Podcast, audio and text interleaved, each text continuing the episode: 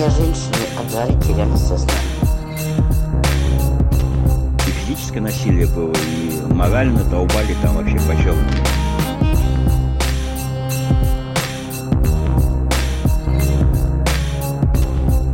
У таджиков был переводчик узбек.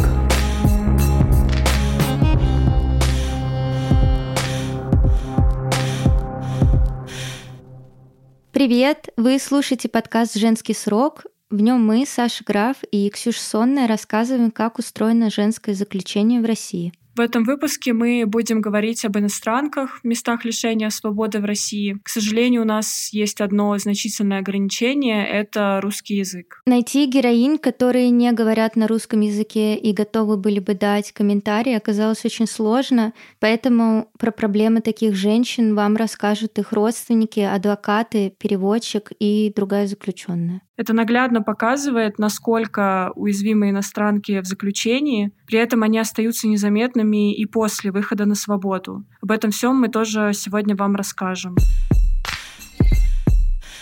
Мы не будем говорить о том, насколько, в принципе, трудно иностранцу легализоваться в России, а тем более получить убежище.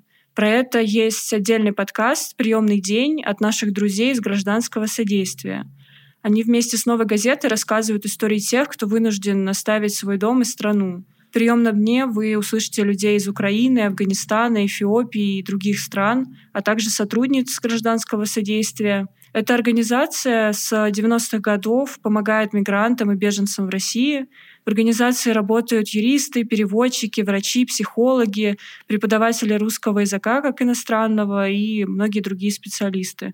Ссылку на подкаст «Приемный день» мы оставим в описании выпуска. Сколько иностранцев сейчас находится в местах лишения свободы, узнать сложно потому что сайт со статистикой ФСИН на момент написания сценария просто не работал несколько дней. Я на него пыталась зайти, и там все время было написано, что он под реконструкцией. Но из публикаций СМИ можно узнать, что в 2019 году в заключении находилось чуть более 25 тысяч иностранных граждан.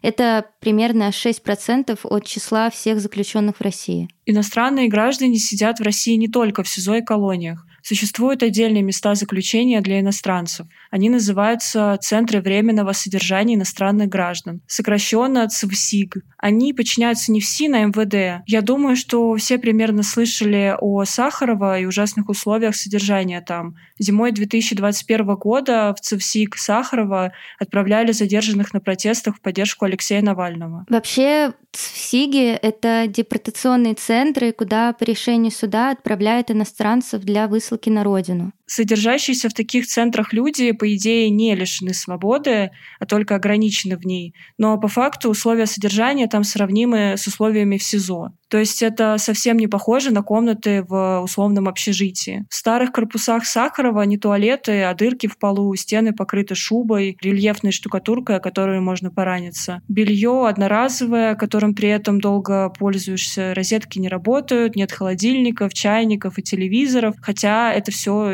есть в СИЗО. Но в отличие от СИЗО, в центрах временного содержания дают раз в день телефон, и можно позвонить родным. И там по правилам можно проживать семьями, чего, естественно, в СИЗО не предусмотрено. Правда, в московском центре по информации пресс-службы гражданского содействия семьи уже давно не живут, и последняя такая история была аж 10 лет назад. О проблемах женщин, которые находятся в центрах временного содержания, нам рассказала адвокат Магомедова Роза Саидовна. Она сотрудничает с сетью миграции и права. Женщинам труднее всего находиться в центре временного содержания. Во-первых, есть много женских проблем, которые не решаются например, там средства гигиены, которые не выдаются в центре временного содержания, туалет общий на 5-6 человек, не работают сливные бачки и так далее. То есть э, много проблем, которые женщины не могут, э, гигиена в камерах. Та же система полицейская, она также и сохранилась. Также закрытые камеры, порядок, распорядок, прогулки, то есть как в тюрьме. После реформации службы миграционной опять в МВД и то же самое, то есть стала та же полицейская система.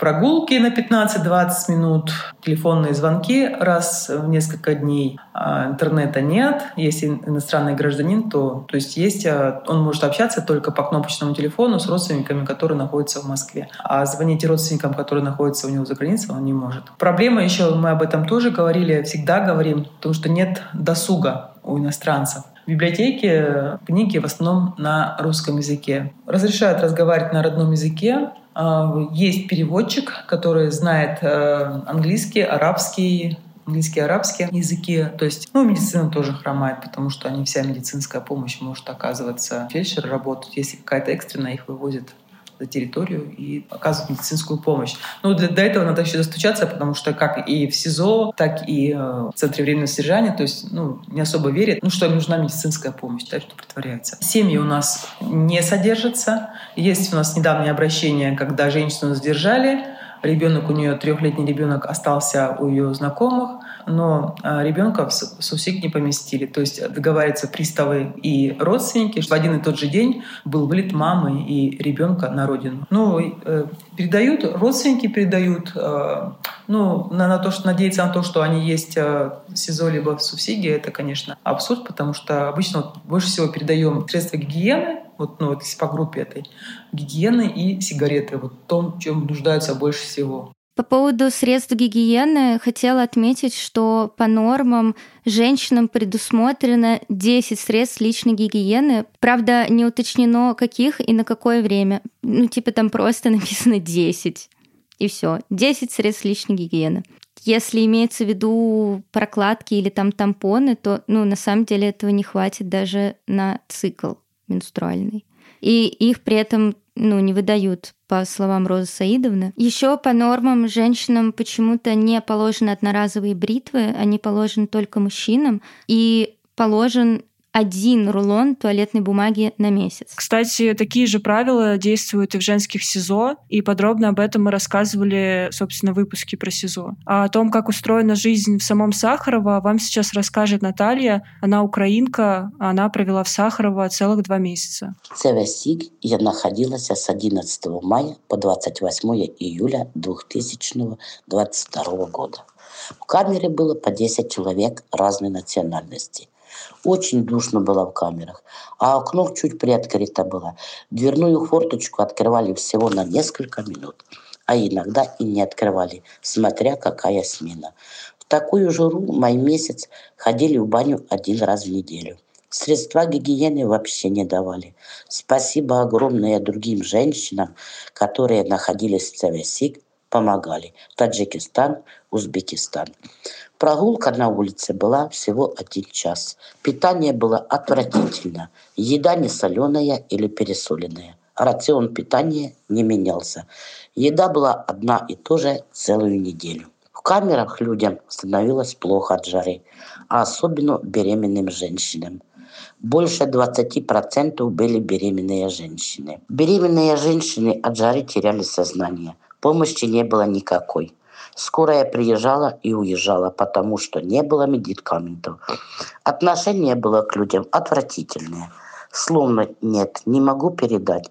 Смотря на это все, слезы капали. Спасибо Хельсинской группе Фонда мира и адвокату Магомедовой Розе Саидовне, что они нам помогали и до сих пор помогают. Наталью отпустили из-за невозможности отправить ее на родину, в Украину. До постановления Конституционного суда 2017 года такое решение получить было практически невозможно. Формально время пребывания в центре ограничено тем, что нужно ждать исполнения решения о выдворении, что на самом деле на практике могло затянуться на годы. Максимальный срок пребывания в ЦВСИГе — это два года и 10 дней. Он такой, потому что в этот срок решение о выдворении должно быть исполнено, плюс 10 дней на обжалование. То есть, по сути, тебя как бы не лишили свободы, но ты сидишь практически в СИЗО и вообще без какого-либо понимания, когда ты оттуда куда-то попадешь, не знаю, домой или когда это обжалуют. Просто у тебя никаких представлений о сроках нет, и нет никакого... Ну вот как в СИЗО ты сидишь, тебе продлевают стражу каждые сколько-то месяцев, и ты знаешь, что там следующие, не знаю, 6 месяцев ты точно просидишь в СИЗО, да, а тут такого нет. А еще при этом раньше вообще не было возможности оспорить столь длительное пребывание человека в центре содержания, даже когда его невозможно было отправить на родину, например, как в случае Натальи. А еще бывает, что у человека нет гражданства, и отправить его некуда. Или принимающая страна отказывается признавать человека своим гражданином, и его поэтому тоже нельзя никуда депортировать. Известны случаи смертей в ЦВСИК людей, выдворение которых было невозможным, но в освобождении им отказывали. В Петербурге в 2016 году, после года нахождения в Центре временного содержания, умер мужчина без гражданства Вепхия Сордия. В больницу его отправили только за сутки до смерти. А вообще мужчина жил в России с 1988 года, а родился он в Грузии. Но выдворить его туда было невозможно, потому что Грузия не подтверждала, что он ее гражданин. За право людей оспорить бессрочное заключение в Цевсиге правозащитники боролись еще с 90-х годов. И только в 98 году Конституционный суд первый раз сказал, что так нельзя, но на практике это ни к чему не привело, а новые подвижки произошли только после решения ЕСПЧ по делу Ким против России и ряда других, а также обращения правозащитников в Совет Европы. Это сподвигло Конституционный суд вынести постановление, благодаря которому проблема сдвинулась тогда с мертвой точки. Правда, теперь решение ЕСПЧ в России больше не исполняется, а в Госдуме прямо сейчас рассматривают законопроект о наказании за содействие в исполнении решений международных организаций, в которых Российская Федерация больше не участвует. Да, то есть э, ЕСПЧ теперь тоже в эту категорию входит. Скорее всего, да, это точно касается Международного уголовного суда, но вот надо подождать публикации документа. А вообще обе организации, которые в 2016 году тогда подавали обращение в Совет Европы, что вот ЕСПЧ наказал поменять историю с бессрочным содержанием, и ничего не меняется, их э, сначала признали иноагентами, а потом ликвидировали. Теперь поговорим о языке.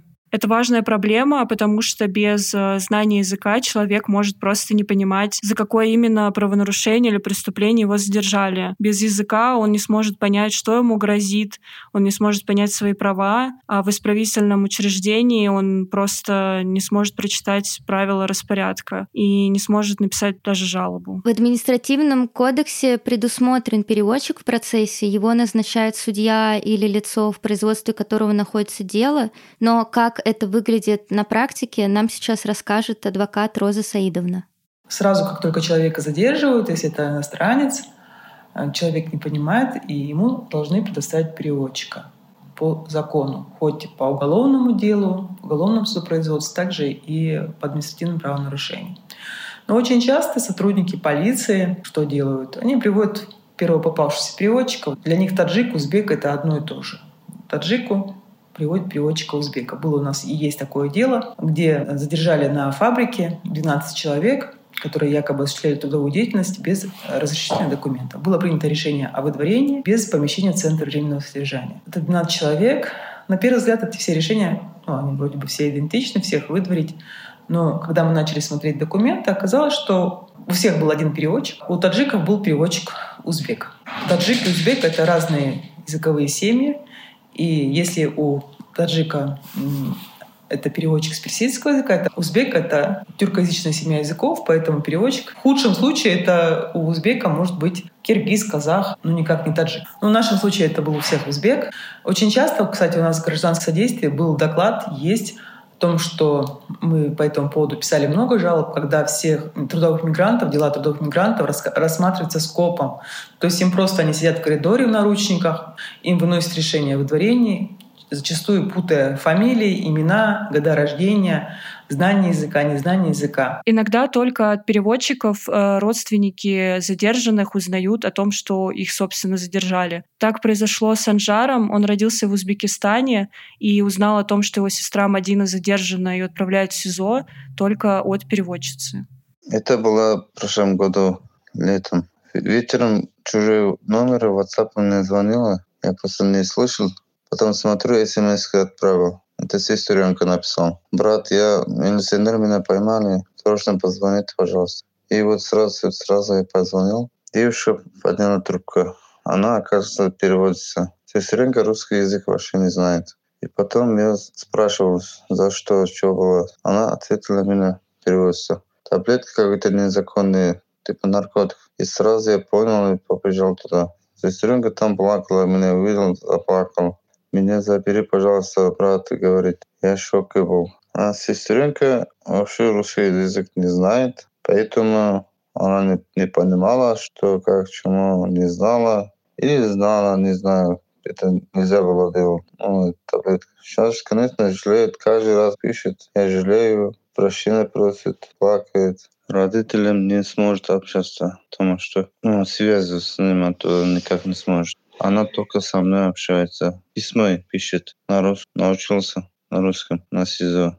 Телефоном еще ни, ни разу не, не позвонила. Один пару раз говорила по поводу там подруги, уже подружилась, вроде нормально все. Никто не обижает. Санжар не знает, сколько лет грозит его сестре, и кроме продленок в ее деле пока ничего не происходит. Родители Мадины общаться с ней не могут, несмотря на то, что в СИЗО и колонию формально можно отправлять письма на иностранном языке. На деле из-за отсутствия переводчиков их могут не передавать, ну потому что их некому переводить, и они должны пройти цензуру. Это самое тупое вообще ограничение. Ну, помимо того, что смайлики нельзя в письме отправлять. Ну, типа, нельзя писать на иностранном языке, у нас, типа, должны быть переводчики, но их нет. Ты как бы должна гадать, на каком э, языке переводчик разговаривает. Какой язык он знает? Английский, немецкий? Сомневаюсь, что он знает узбекский. Там, если посмотреть списки, которые на ФСИН письмо рекомендовано, что нельзя, типа, писать в письме, что нельзя сведения о госизмене передавать, спасибо, и смайлики ставить. То же самое касается и звонков на иностранном языке. По идее, они должны быть проконтролированы со стороны администрации учреждения, и звонить человек должен в присутствии того самого переводчика. Но позвонить на городскую линию и не через интернет, на мобильный телефон в другую страну на практике тоже нельзя. Поэтому, если у человека нет никого в России, то и поддержать его тоже никто не может. Даже если есть переводчик. Но в Москве с этим должно быть полегче. Я в статье члена ОНК Евы Меркачевой прочитала, что в московском УФСИН теперь работает Атабек Джумбаев, социальный педагог и психолог, который знает 9 языков и помогает заключенным писать письма домой. Однако у сестры Санжара, несмотря на то, что она сидит в Москве, такой возможности не было. Кому не тяжело, всем тяжело. Жалко, молодая глупый был, жалеет. Да, единственное я, кто поддерживаю сестренку в Москве, только я. Родители дома в Узбекистане. Только я сам здесь работаю и помогаю продуктами. Тоже не всегда тяжело поймать электронную очередь тоже. На счет деньги положил. И таким помогу. Родители знают. Я первое начало не, не говорил родителям. Три месяца не говорил семье, родителям не говорил. Потом они спрашивают, каждый день начал спрашивать, спрашивать. Потом придется сказать потихоньку, потому что папа от сердца операцию сделал, мама тоже сердце болит. Поэтому трудно было сказать. Теперь привыкли. Семья русским языком не разговаривает. Все на узбекском языке разговаривают. С сестрой никак не сможет связаться. Она еще не получила разрешения. Санжар упоминал, что Мадина теперь пишет ему на русском, базам языка ее научили другие заключенные женщины. Родственница одной из заключенных рассказала нам, как та, еще будучи в СИЗО, учила иностранных сокамерниц русскому языку. У меня как бы два опыта опыт помогающего родственника и, соответственно, опыт человека, который находится там, но он опосредованный. Часто, когда мы говорим о мигрантах, мы имеем в виду а, плохо говорящих по-русски жителей Средней Азии. Однако это не совсем так. Там бывают и хорошо говорящие по-русски люди, и люди не только из Средней Азии, в частности, например, из Кубы. Довольно много заключенных сейчас в местах лишения свободы. Граница комфортности пребывания, если так вообще можно сказать, о пребывании в местах лишения свободы, конечно, находится по языку. Тем, кто язык знает, в разы легче. Также это и про родственников верно. Родственники, которые знают язык, им, конечно, легче. Моя родственница пыталась учить и в некоторых случаях успешно не говорящих по-русски девушек русскому языку. Это, конечно, ну, понимаете, поскольку времени не очень много, нельзя сказать, что они блестяще стали разговаривать, но они стали понимать базовое обращение, стали меньше нервничать, когда к ним обращаются сотрудники. Все это становится, конечно, проще. Кроме того, у них расширяется круг общения, они не ограничены только девушками, которые знают их язык, но могут общаться со всей камерой, что для социализации, конечно, тоже лучше. Книги, учебники, тетрадки, ручки, и это все отправлялось туда нами мы собирали деньги, сами я что-то покупала, мама что-то давали. Это исключительно наша инициатива была. И э, занятия ну, вызывали интерес. Они не были массовыми. Всегда кто-то хочет учиться, кто-то не хочет учиться. Но те, которые хотели учиться, делали это с удовольствием. Таких особых методик там не было. Просто детская книжка и просто много разговора. И это, даже это помогает вполне. Хотя, конечно, программа «Русский как иностранная» была бы там, безусловно, не лишняя. А вот сложностей при отсутствии языка очень много. А, они не могут написать нужные заявления, они не могут понять, как а, обращаться, вот как с родственниками наладить связь. Часто они не получают писем, потому что родственники тоже не могут писать по-русски. Это большая проблема, которая в том числе ограничивает их, э, ну и без того сильно ограниченные права. С точки зрения человека, который помогает родственникам, ну потому что все-таки мой опыт в основном не оттуда, а здесь, с этой стороны, Конечно, все эти очень удобные электронные сервисы, они действительно очень удобные, но все они заточены под русские паспорта, под русские карты банковские. То есть на них невозможно зарегистрироваться по иностранному паспорту. И с этой точки зрения, конечно, очень тяжело родственникам, особенно родственникам, не говорящим по-русски, потому что объяснить, как пользоваться русским сервисом, при этом не имея русской карты, но эта задачка как бы не беручка. Ну а поскольку невозможно зарегистрироваться, то даже письмо, не говоря уже о том, чтобы перевести деньги э, ей на счеты, чтобы девушка там могла себе купить, ну хотя бы те же прокладки, которые, безусловно, выдаются, но не самые удобные, и их выдается очень мало. А они, конечно, бы, лучше бы их доработать, чтобы хотя бы письма люди могли посылать, э, пусть, ну, как, хоть как-то, хоть иметь хоть какую-то связь маленьких побед э, у моей родственницы была, можно так сказать, ученица, которая к началу занятий знала только «здравствуйте» и «спасибо» в искаженном виде, а вот к концу занятий уже понимала речь к ней обращенную в довольно беглом темпе, ну, без сложных слов, и могла спокойно ответить или попросить что-то.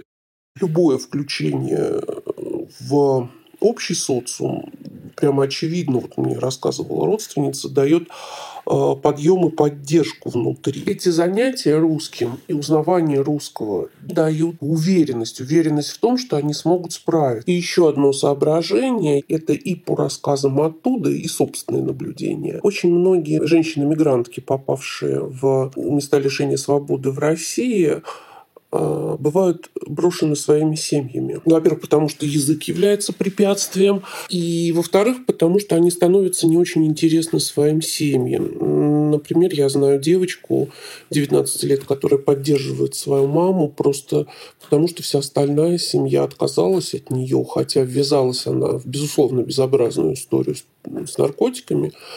Э, чтобы заработать на свадьбу сыну. И таких историй я знаю много. Это просто прям целая отдельная вещь. Девушка перевозит при себе, при муже, муж ее или там муж, брат, э, отправ... мужчина отправляет ее куда-то навстречу, ее там пакуют, и она одна, а он убежал. И таких много. Вообще я восхищена величием этнических мам, тем, которые помогают. Ну вот кто там э, потому что преодолев все, преодолев языки, преодолев э, длинные расстояния, часто осуждение семьи или соседей, они не бросают, ну, те, кто не бросают, и продолжают помогать. В Уголовно-исполнительном кодексе сказано, что осужденные, то есть люди, которых уже отправили в колонию, могут при необходимости воспользоваться услугами переводчика во время дачи объяснений, во время переписки и при подаче жалоб. Но какие случаи являются необходимыми, вообще нигде не определено, и это остается на усмотрение самих сотрудников СИН. По поводу наличия переводчиков еще есть очень интересный факт. В 2017 году сотрудники научного института ФСИН провели опрос. Они опросили 1622 тюремщика, в ходе которого выяснили, что 60% э, из них не знали, если, в принципе, в их территориальном ведомстве специалисты, владеющие иностранным языком. И еще каждый четвертый тюремщик сказал, что потенциальных переводчиков у них в принципе нет. Мы спросили Фаима Фироза, переводчика с персидского языка Комитет гражданское содействие, как вообще переводчики попадают в дела, а, что его просили переводить и с какими трудностями, как переводчик, он сталкивался? Э, персидский язык это, — это страны. Афганистан, Таджикистан, Иран. Кто грамотно знает персидского языка, может и с таджиками, и с иранцами, и с афганцами спокойно может общаться и понимать друг друга. По закону судьи не обязаны представить э, переводчика. Но в основном мы попадаем, когда люди обращаются к нам в комитет гражданское содействие мы приводим тех людей, которым мы их не дело занимаемся. Это в основном беженцы. Могу сказать, 99,9% это все административные дела. Это беженцы, которые попадают в трудные ситуации, и мы им помогаем. Административные дела – это получение убежища, чтобы легально находиться на территории Российской Федерации. Им отказывают, потом вот наши юристы пишут жалобы, и в суде мы идем защищать наших беженцев. По поводу женщин, женщины тоже в основном это административные дела, э, были в тюрьме даже. Россия, к сожалению, не страна для беженцев. Многие собираются уезжать от, отсюда. в основном в Европу хотят беженцы. И бывает, что они попадают на границу, их арестуют. Бывало случаи, когда тоже их защищали мы. Были такие. И есть просто, что обманным путем, короче, им э, они платят обещанные деньги, обещают их, чтобы через границу привезти, и они бывает, что попадают на границы. Ну, для лучшей жизни, чтобы получить убежище и жить. Они готовы на все. Определенный круг людей есть, которые обещают им золотые горы, что все будет хорошо, мы там вас проводим через, через границу, и вы получите убежище. И не всегда это получается. Их, конечно, возят до границу. Они сами самостоятельно потом должны пресечь границу. Может, будет с ними там проводник, может, и не будет. Бог его знает. Об этом никто не может даже говорить. И вот, и бывает, что они попадают на границу. Но судьба у каждого по-разному бывает. Бывает, что их через суд могут депортировать обратно в первую страну, в которой он побывал, например например, из Беларуси могут там депортировать в Россию, а здесь тоже ему ничего не, сеть, не светит. Ну, сложностей очень много бывает. И люди попадают тоже, что и в тюрьму попадают за нелегальное пересечение границ.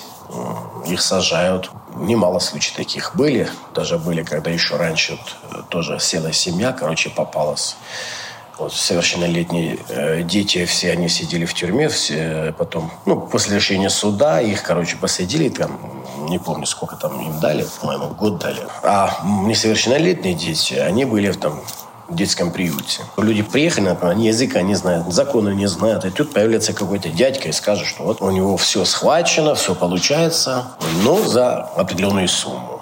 Определенную сумму они берут заранее, остальное потом уже, когда человек покинуть третью страну, например, через Беларусь, раньше через Украину люди так ввозили, или через Польшу, ну, по-разному. И потом они получали свои деньги.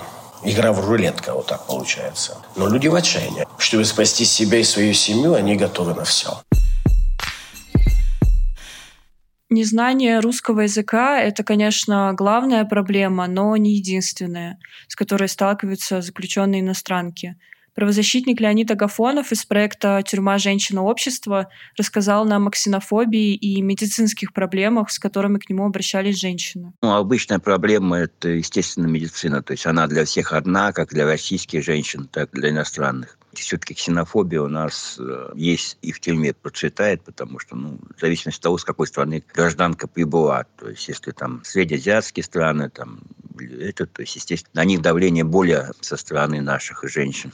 Это все зависит от психологических каких-то особенных женщин, от знаний языка и возможности коммуницировать. Все индивидуально. То есть, ну, естественно, конечно, у них условия старта намного хуже. То есть это может зависеть от статьи. То есть если женщина сидит, как какие-то там терроризм сидит или еще что-то такое. Ведь у женщин же только общий режим, э, больше наказаний нет, у них нет как бы освоения, они попадают сразу в разные условия. Был один случай, у меня э, сидела таджичка, сидела она по плохой статье, когда они, другой там э, иностранкой, женщина, которая родила, узбечка, то есть они продавали ее ребенка там кому-то в России. Естественно, их на этом поймали и вот их осудили. И она была как бы, она была в родильном отделении, у нее был ребенок, ее там и подбивали, и трескали ей там, и травили ее там, причем травля была не только со стороны женщин-заключенных, то есть, ну и со стороны администрации, потому что когда ребенок попадал в больницу, ее выводили из этого отделения для матери и ребенка и э, помещали в обычную камеру. То есть, ну, я говорю, и физическое насилие было, и морально долбали там вообще по-черному. Да, еще проблема у иностранных граждан, они не, не граждане России, то есть у них, как правило, не применяются такие виды ограничения свободы, как э, домашний арест там, или подписка о невыезде. Сразу же фактически закрывают в тюрьму. У меня был очень интересный кейс один. Молодая узбечка, беременная была, то есть на первых месяцах. И у нее муж сидел в крестах. Он очень ревновал ее, и она, чтобы он не ревновал ее, то есть она совершила специально прилюдную кражу, чтобы ее взяли и тоже посадили в СИЗО. Вот такие бывают случаи, когда даже вот из-за ревности, то есть женщина пошла на то, чтобы совершить кражу, чтобы попасть в СИЗО, чтобы муж только не ревновал ее, ну, возможно, и не бросил впоследствии. Одна из женщин также пожаловалась нам на то, что ее дочь не берут в хозотряд из-за гражданства. Работа в хозотряде в СИЗО позволяет не отправляться женщине в колонию, а как бы, ну, там, не знаю, печь булки, убираться, еще что-то делать, ну, в СИЗО. Вот что написала. Мою дочь не берут в хоску, ссылаясь, что она не резидент страны. Объяснение – нужно платить налоги. А как тогда платят налоги другие чужестранцы? Вопрос. Она получила срок, все по закону Российской Федерации. Экстрадиции тоже очень тяжело добиться. УДО тоже под вопросом. Спрашивается, почему? У меня очень много вопросов, но во благо своего ребенка многое не говорим. Дочь моя образованная связалась с москвичом, который поволок ее с собой. Куда бы мы ни пошли, не резидент страны. Нет такой статьи, что если она не резидент страны, у нее будет много запретов. Надо, наверное, отметить, что когда мы готовились к этому эпизоду, мы пытались связаться с родственниками девушек, которые отбывают наказание, девушек-иностранок, или находятся в СИЗО, и все женщины отказались дали комментарий вот э, устный только э, мужчины. Мы попросили адвоката Розу Саидовну прокомментировать эту жалобу и сказать, часто ли такие жалобы в принципе возникают и имеют ли право сотрудники ФСИН отказывать кому-то в работе в ХОСКе из-за отсутствия гражданства. Никаких ограничений попадания в хозотряд нету иностранных граждан. Но это, наверное, связано с тем, что обычно в хозотряд попадают в СИЗО те люди, которые постоянно прописаны на территории города Москвы. У нас таких вопросов не было по поводу того, что иностранцы не берут хозотряд. У нас таких проблем никто к нам не обращался. Если бы у моего подзащитного были такие вопросы, наверное, ну, я думаю, что это сфера деятельности адвоката именно по поводу того, что попасть в хозотряд. Роза Саидовна рассказала нам историю кубинки Олеху и Стефани. Я, кстати, тоже помню эту историю. Я тогда прочитала ее и просто охуела. В общем, в 2019 году Олеха попала в СИЗО, потому что расплатилась за продукты чужой банковской картой. И Стефани уверяла, что карту нашла, но ей вменили статью о краже. Ну, типа она прям целенаправленно украла эту карту. В СИЗО Олеха узнала, что она беременна. Мы, кстати, делали отдельный выпуск о беременности и родах в заключении. Можете его послушать и представить, каково это пройти такой опыт, еще и находясь в чужой языковой среде, где вы, ну, в принципе, мало что понимаете. Была у нас, были у нас иностранцы, которые содержались в СИЗО. А, она попала туда, кубинка, которая попала на стадии, ну, то есть она был небольшой срок у нее был, она раздумывала на то, чтобы сделать беременность, но ну, сотрудник в СИН и ну, уговорила ее оставить, потому что у нее были проблемы со здоровьем. То есть если бы она сделала аборт, то, наверное, бы она больше не имела детей. Благодаря вот нашим убеждениям, моей, моей и вот сотрудника, который приходил к ней, мы оказывали помощь юридически. Я как адвокат своей коллегой там было их несколько кубинок, а, благополучно родила. На суд ребенка не привозили, потому что была специальная комната, где ребенка оставляли, и бабушка, э, то есть освободили мы кубинку в зале суда через 10 месяцев. Вот было, есть у меня эта фотография, где вот бабушка первый раз увидела свою внучку. Ну да, вот были очень большие проблемы, потому что мало того, что она в СИЗО находится, не знает языка, и еще забеременела. Ну, к, за, за это время, пока она там находилась, она на каком-то бытовом уровне уже начала разговаривать. Первая история Олега рассказала члену НК Ева Меркачева. Она написала статью в «Московский комсомолец», и так о девушке узнал Комитет гражданской содействия и стал ей помогать. В итоге Олега приговорили к двум годам колонии, которые она уже отбыла как бы в СИЗО, и ее отпустили прямо в зале суда. Олегу повезло, после СИЗО ее не депортировали на Кубу, как это обычно происходит с иностранками, которые попадают в колонию, а она осталась в Москве. Но про депортацию после заключения мы расскажем вам чуть позже. Ева Меркачева еще написала статью о жизни Олеху и ее семьи после освобождения. Она написала, что Эстефани спит с четырьмя детьми на одной кровати. Обстановка, мягко говоря, спартанская. Холодильник пустой. Из еды только хлеб, молоко, соль и сахар. В этом материале сказано, что Эстефания не сожалеет о том, что не сделала аборт, а оставила ребенка. Иногда иностранцы просят отправлять их отбывать наказание в страну гражданства. Например, политзаключенная Шахиста Каримова просила отправить ее отбывать наказание домой, потому что там находятся ее родные — Шахиста, гражданка Узбекистана. Про нее мы подробно рассказывали в выпуске про политзаключенных женщин. В России ее приговорили к 19 годам и 11 месяцам колонии общего режима по делу о теракте в питерском метро. Ее единственная связь с организатором теракта заключалась в том, что она разрешила ему воспользоваться ее кнопочным телефоном для активации сим-карты.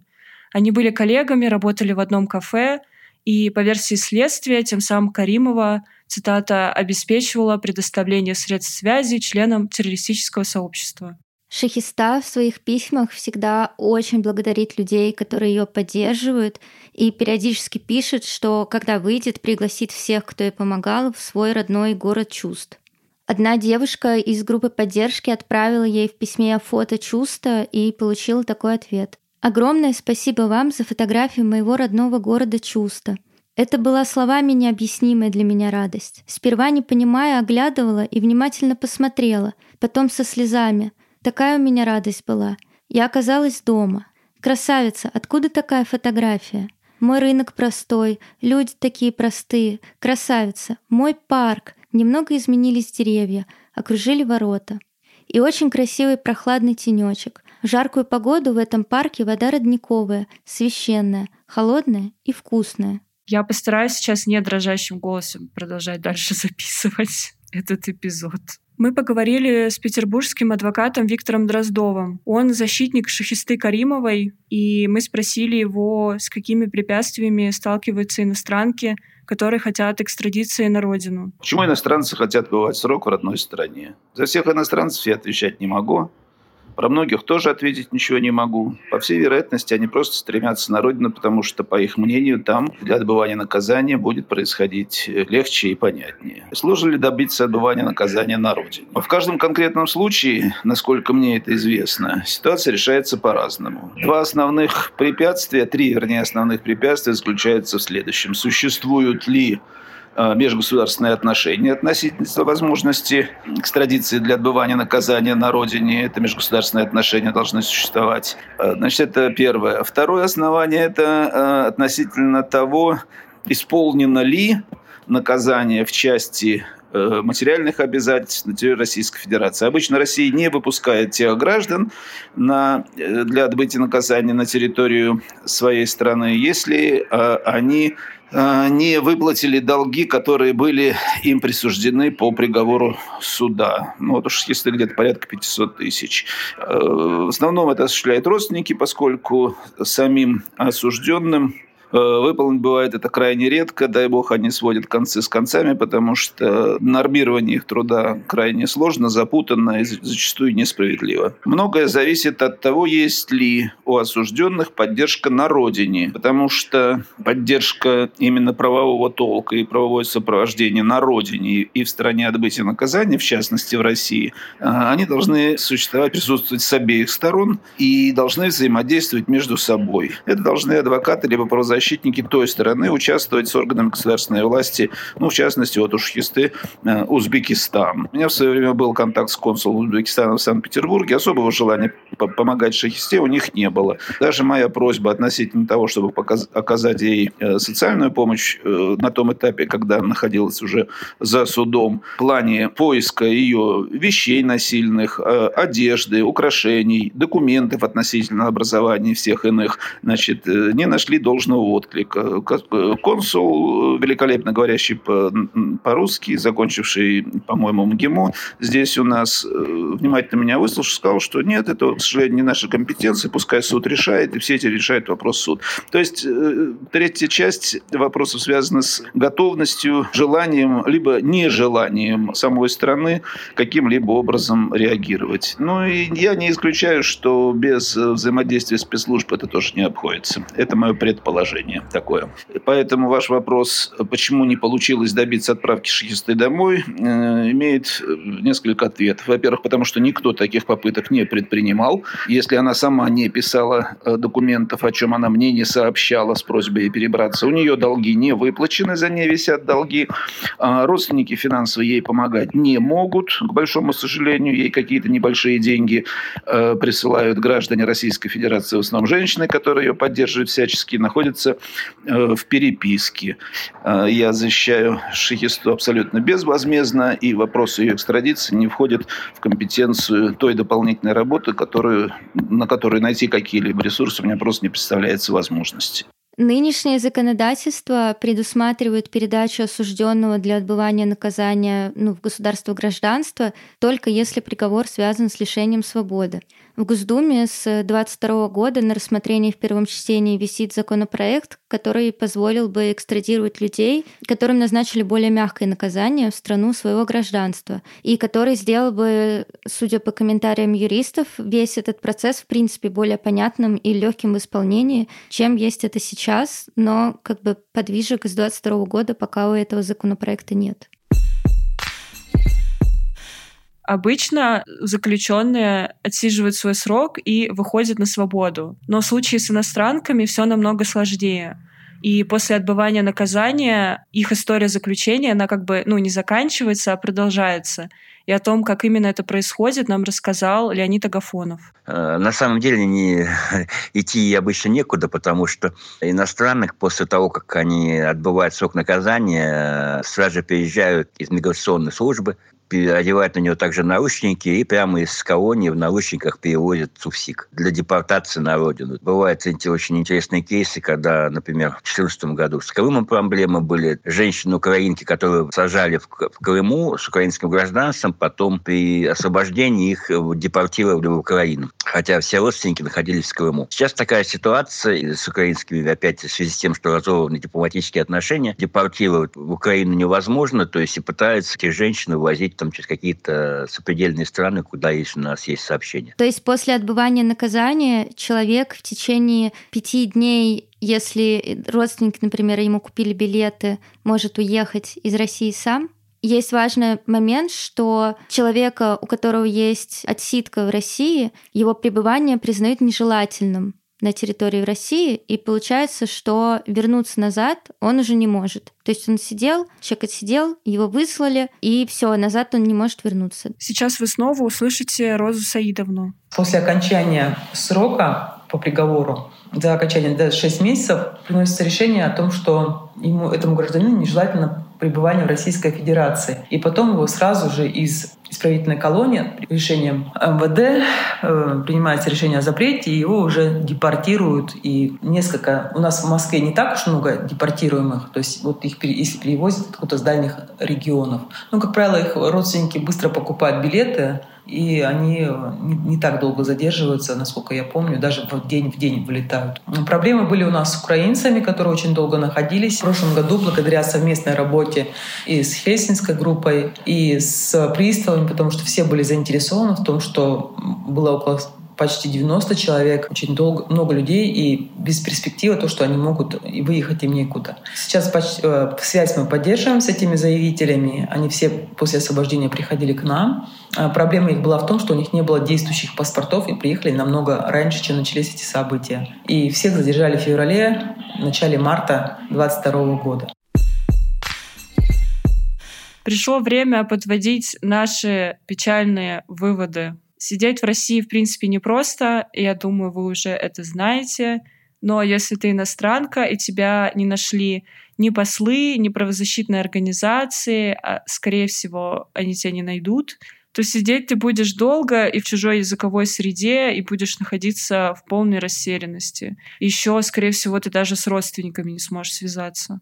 И еще, скорее всего, когда ты выйдешь, тебя снова отправят в центр временного содержания. Еще и нежелательные признают пребывание признают нежелательным. Но вообще, да, это очень тяжелый опыт. Иногда так случается, что просто человек как бы для родственников, которые не в России, он пропадает. Нет возможности сообщить о том, где он находится, и просто человек исчез. Я сейчас вспомнила историю, Ксюша. Я переписывалась с кем-то в шестерке, и там девушка дала контакты. Короче, ее сокамерница, иностранка, просила позвонить по WhatsApp ее маме и сказать, что она в СИЗО. Я не помню, из какой она страны была, если честно но это была постсоветская страна. Я позвонила маме, она так обрадовалась. Ну, в смысле, э, в смысле, она обрадовалась, что ей, в принципе, сказали, там, что ее дочь жива и где она. Ну, как бы это ужасно. То есть у человека, если его родственник находится в другой стране, просто нет практически ну, никакой возможности там без интернета с ним связаться. И большое спасибо тем людям и организациям, которые защищают права таких уязвимых людей.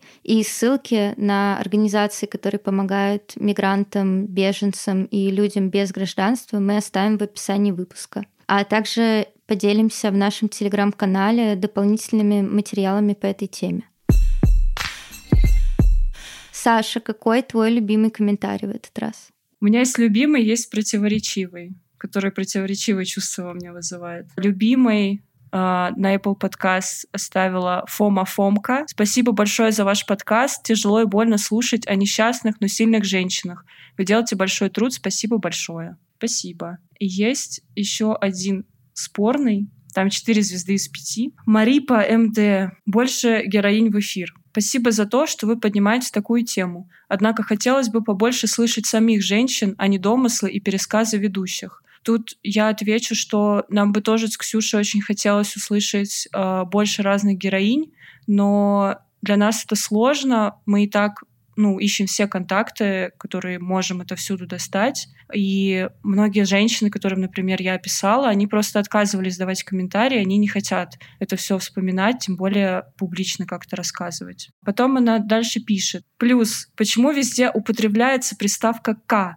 По-моему, слова «автор» «к» в русском языке нет, а уж тем более слово «партнер» «к». Но есть слова «автор» и «партнерша».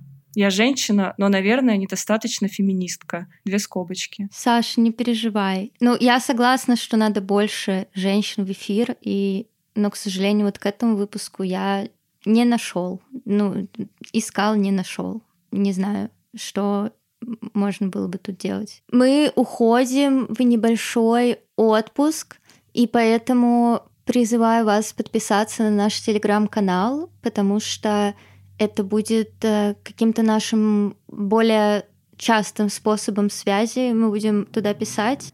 Но новых выпусков какое-то время не будет. И еще мы готовим, как нам кажется, что-то клевое и надеемся, что все получится. Не будем пока говорить, что, но пожелайте нам удачи, пожалуйста. Но не только клево, а еще полезное будет. Главное, чтобы полезное было. А еще, кстати, пишите в комментариях, какие темы следующих выпусков вы хотите, потому что про мигранток как раз в тюрьме я помню, что в каких-то первых выпусках нам комментарии оставляли. Или это в Твиттере было. В общем, кто-то писали про то, что было бы интересно, и поэтому мы вот занесли отдельно эту тему и наконец-то до нее добрались. И про трансперсон тоже нас просили сделать выпуск, и мы его сделали. Так что пишите. До связи, спасибо.